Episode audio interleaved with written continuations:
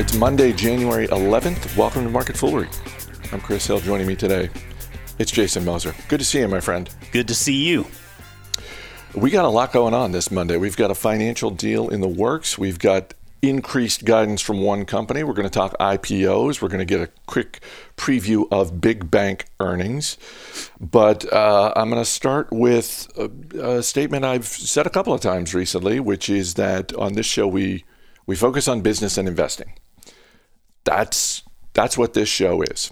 Um, but given the events over the weekend, I have to start today with something that is outside the realm of business and investing.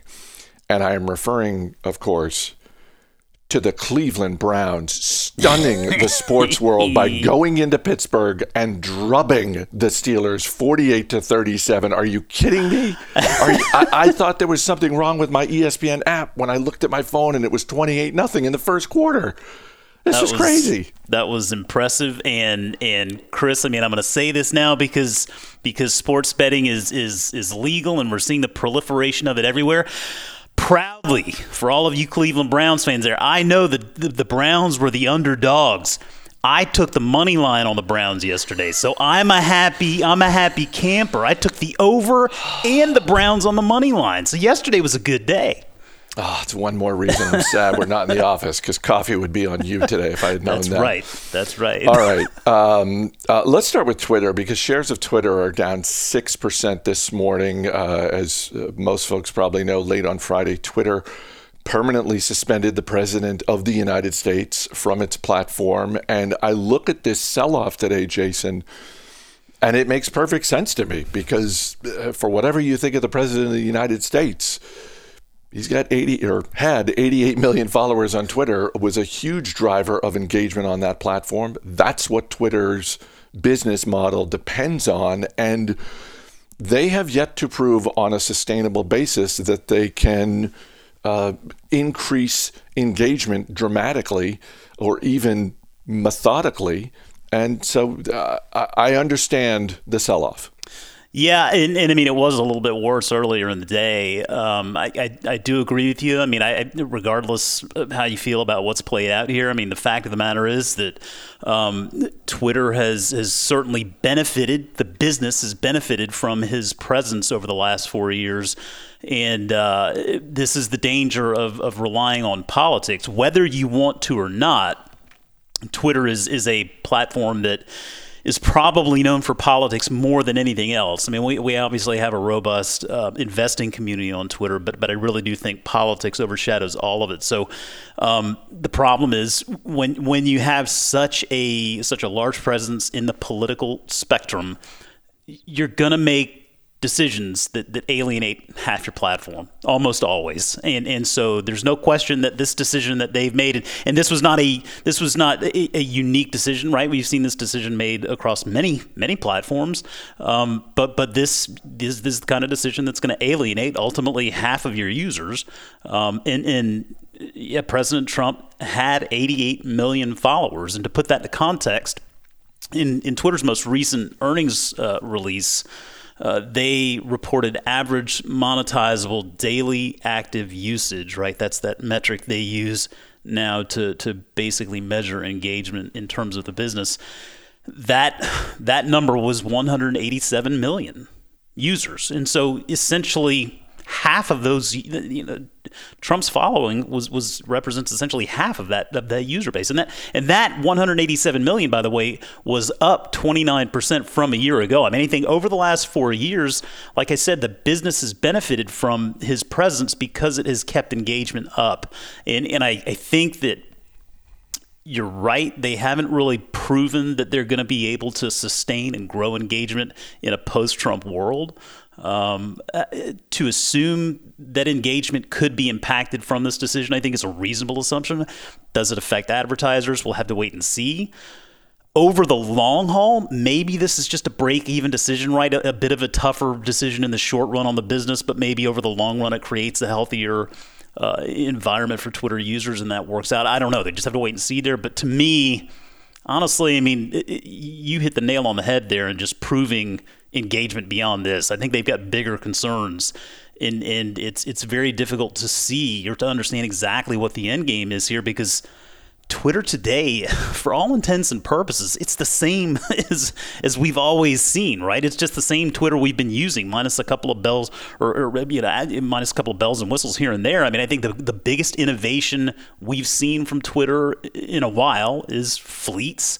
And I, listen, man. I mean, I'm not impressed. I mean, I don't, I don't make them. I don't use them. Judging from my timeline, the novelty on fleets has worn off. So, uh, I mean, yeah, as, as, a former Twitter shareholder, I don't regret not owning these shares anymore. I, I do still use the platform, but as a user, I can see plenty of challenges on the horizon like you, I didn't really understand fleets when it first launched, but I did sort of allow that, like, hey, maybe this is, look, I'm not interested in this, but I could see yeah. other people do it. And uh, that thought went away recently when I saw a few different people on Twitter basically, base, you know, people on Twitter with followings of a decent size where they went out of their way to say, hey, I, just because I put out fleets doesn't mean I engage with people who react to my fleet. I just, I only, and I just thought, oh boy, yeah, no, that's not, I, that's not working for Twitter.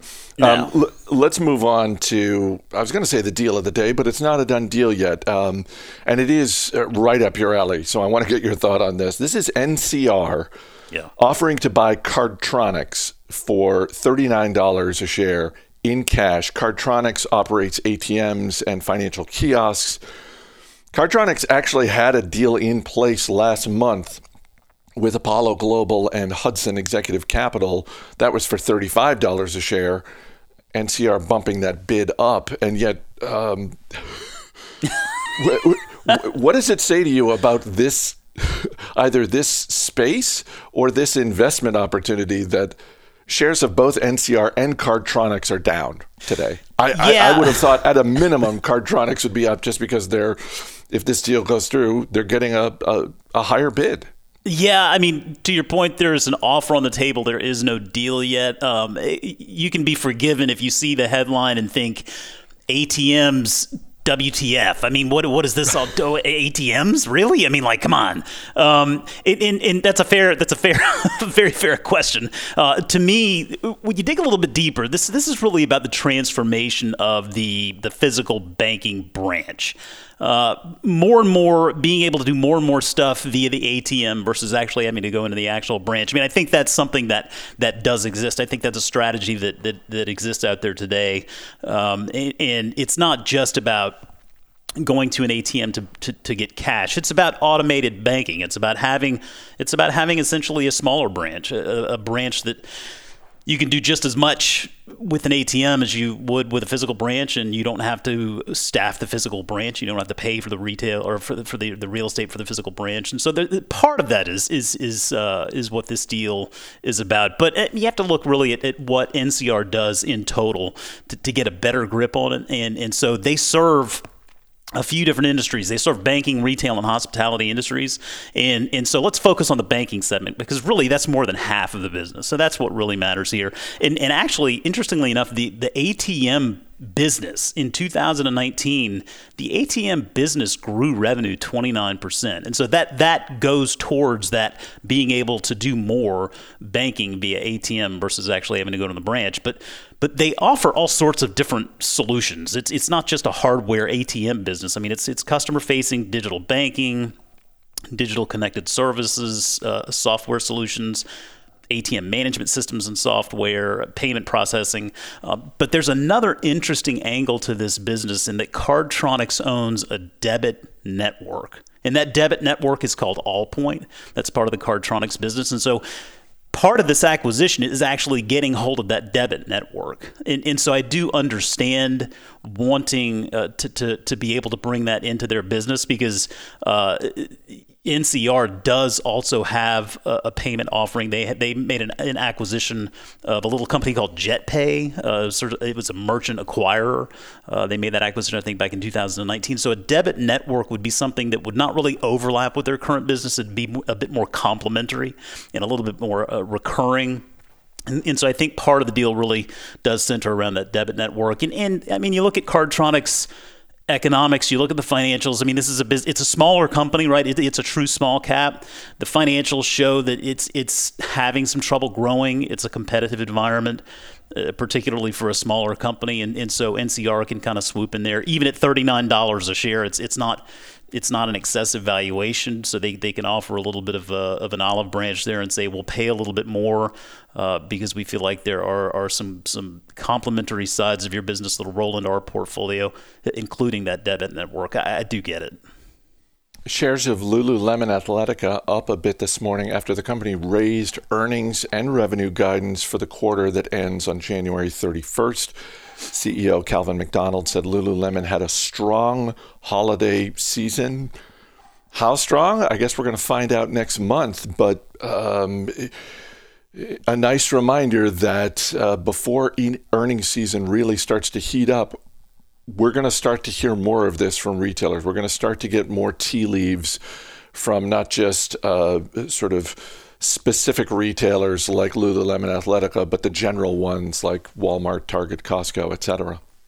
Yeah, and, and I'm not surprised to see uh, Lululemon report this, right? Pre-announce this because really, I mean, this is a time when a lot of folks are at home. Exercise is becoming a bit more of an option for many of us than than it probably was before when we were running uh, all around and, and trying to make schedules work. And, and, Lululemon has done such a good job over the past several years of, of really owning the brand and the experience, right? I mean, it's a business that has made a concerted effort to not rely on wholesale. I mean, there is a wholesale dynamic to the business, but not to the extent – uh, that you would see with other other retailers, and, and, I think that's something that's starting to pay off.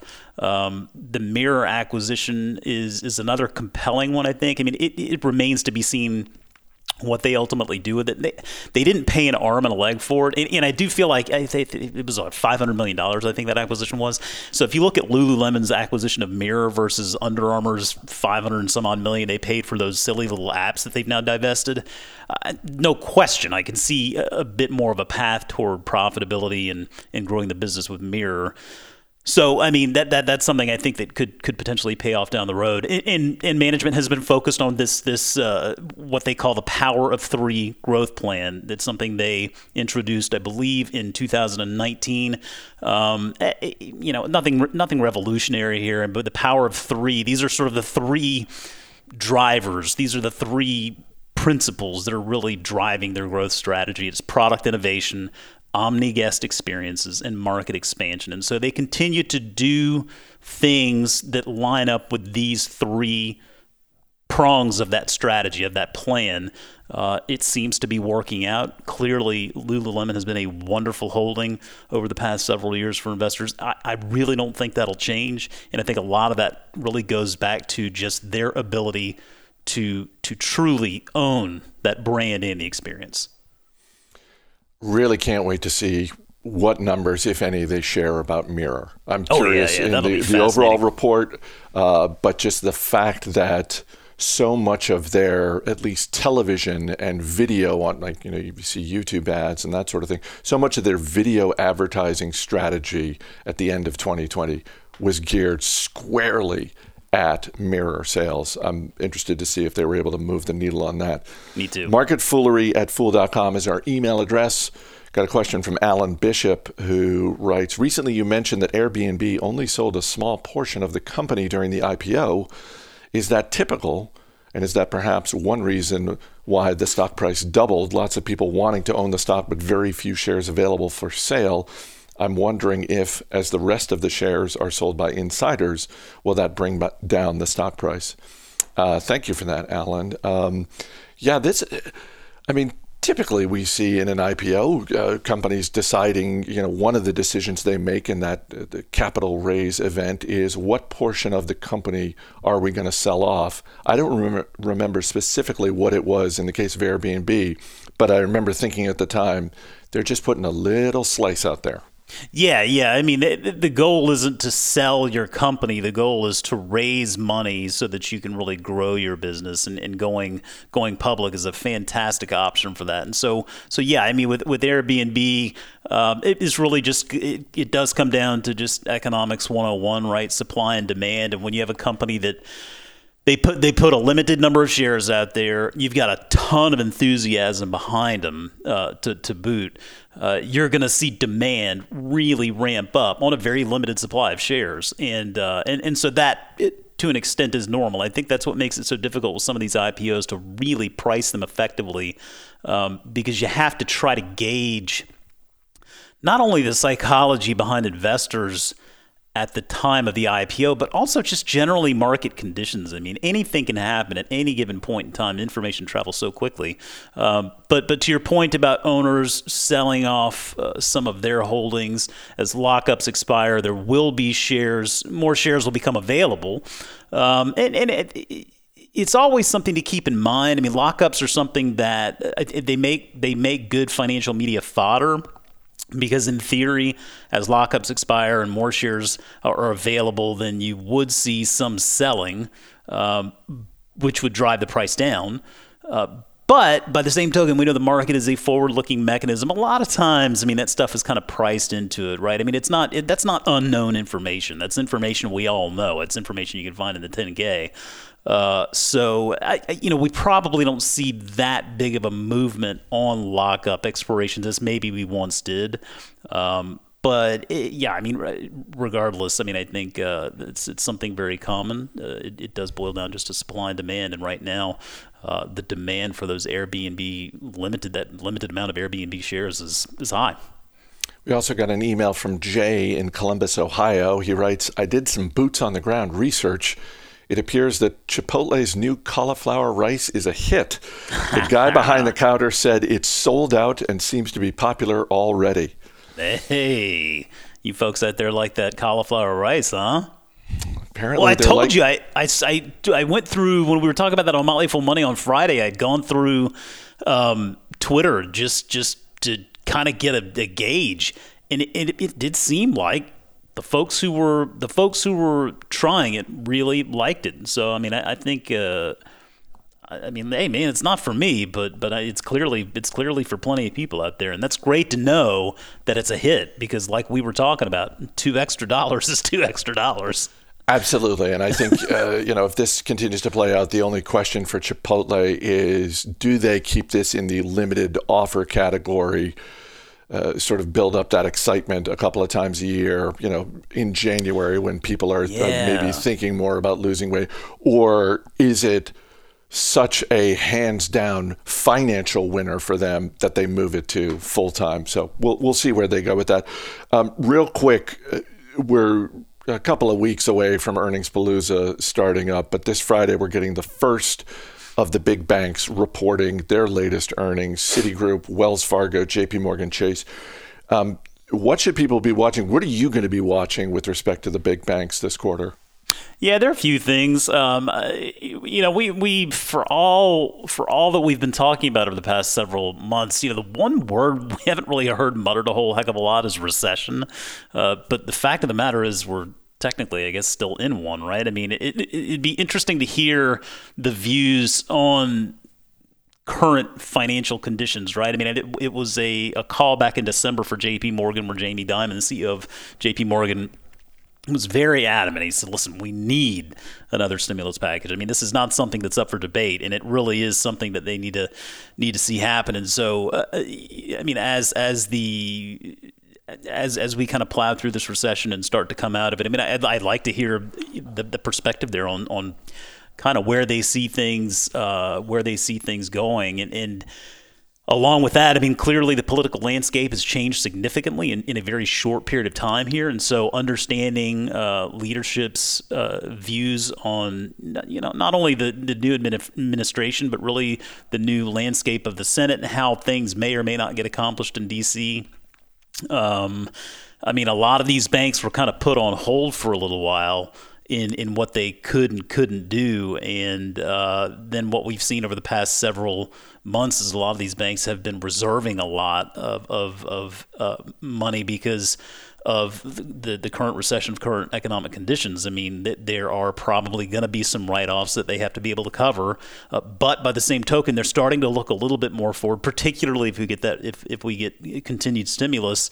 Uh, maybe they don't necessarily need to reserve so much money. And if they're able to start releasing some of those reserves uh, towards the middle of the year, we, we might see a more encouraging back half of the year uh, in in the financial space. I, think technology continues to interest me as far as how these big bank CEOs are viewing it. Um, Jamie Dimon on that on that same call, he, he called out companies like PayPal and Square uh, and even Google, and talking about the, the investments that they've been making and how technology is changing the the space so fast. And um, he said something something to the extent of, if you have any complacency about that technology, he said you're a little crazy. And so I, I think he's got that Square in his in his uh, in his sights there, making sure that J.P. Morgan at least um, keeps up with, with the advancement in, in technology. And I think the, the other big banks will do that as well. And and then finally, I think the one that just sort of stands out to me and this is this is a, a shout out to Matt Frankel, uh, my partner in crime on Industry Focus Financials. Uh, Monday, last Monday, he called out Wells, Wells Fargo as his top stock for 2021 it, which was an interesting one. It's kind of a value play there because Wells Fargo is the one that really um, put, you know, the Fed really put the hammer down on Wells Fargo earlier in, in regard to dividends and buybacks. And this company tried to, to reshape its culture and all of these problems they've been having over the past uh, a couple of years. And so it does seem like things are starting to turn around. They're starting to run into that nice problem of excess capital, uh, which means they're going to be able to start buying back shares. They're going to be able to keep paying that dividend. Ratchet that dividend up a little bit. So I'll, I'll be paying particularly close attention to Wells Fargo because it's the one big bank of the all that's it, it's trading at a discount to its book value. I mean, it's actually trading under book value and at a discount to its peers. So there's a lot of potential there if uh, if things continue to uh, to to brighten up here in 2021 be interesting to see if somewhere in the next couple of months we get wind that uh, Buffett uh, has maybe bought a few more shares of Wells Fargo. it could be a shrewd investment. He's a pretty shrewd investor. Jason, thanks for being here. Thank you. As always, people on the program may have interest in stocks they talk about, and the Motley Fool may have formal recommendations for or against. So don't buy or sell stocks based solely on what you hear. That's going to do it for this edition of Market Foolery. The show is mixed by Dan Boyd. I'm Chris Hill. Thanks for listening. We'll see you tomorrow.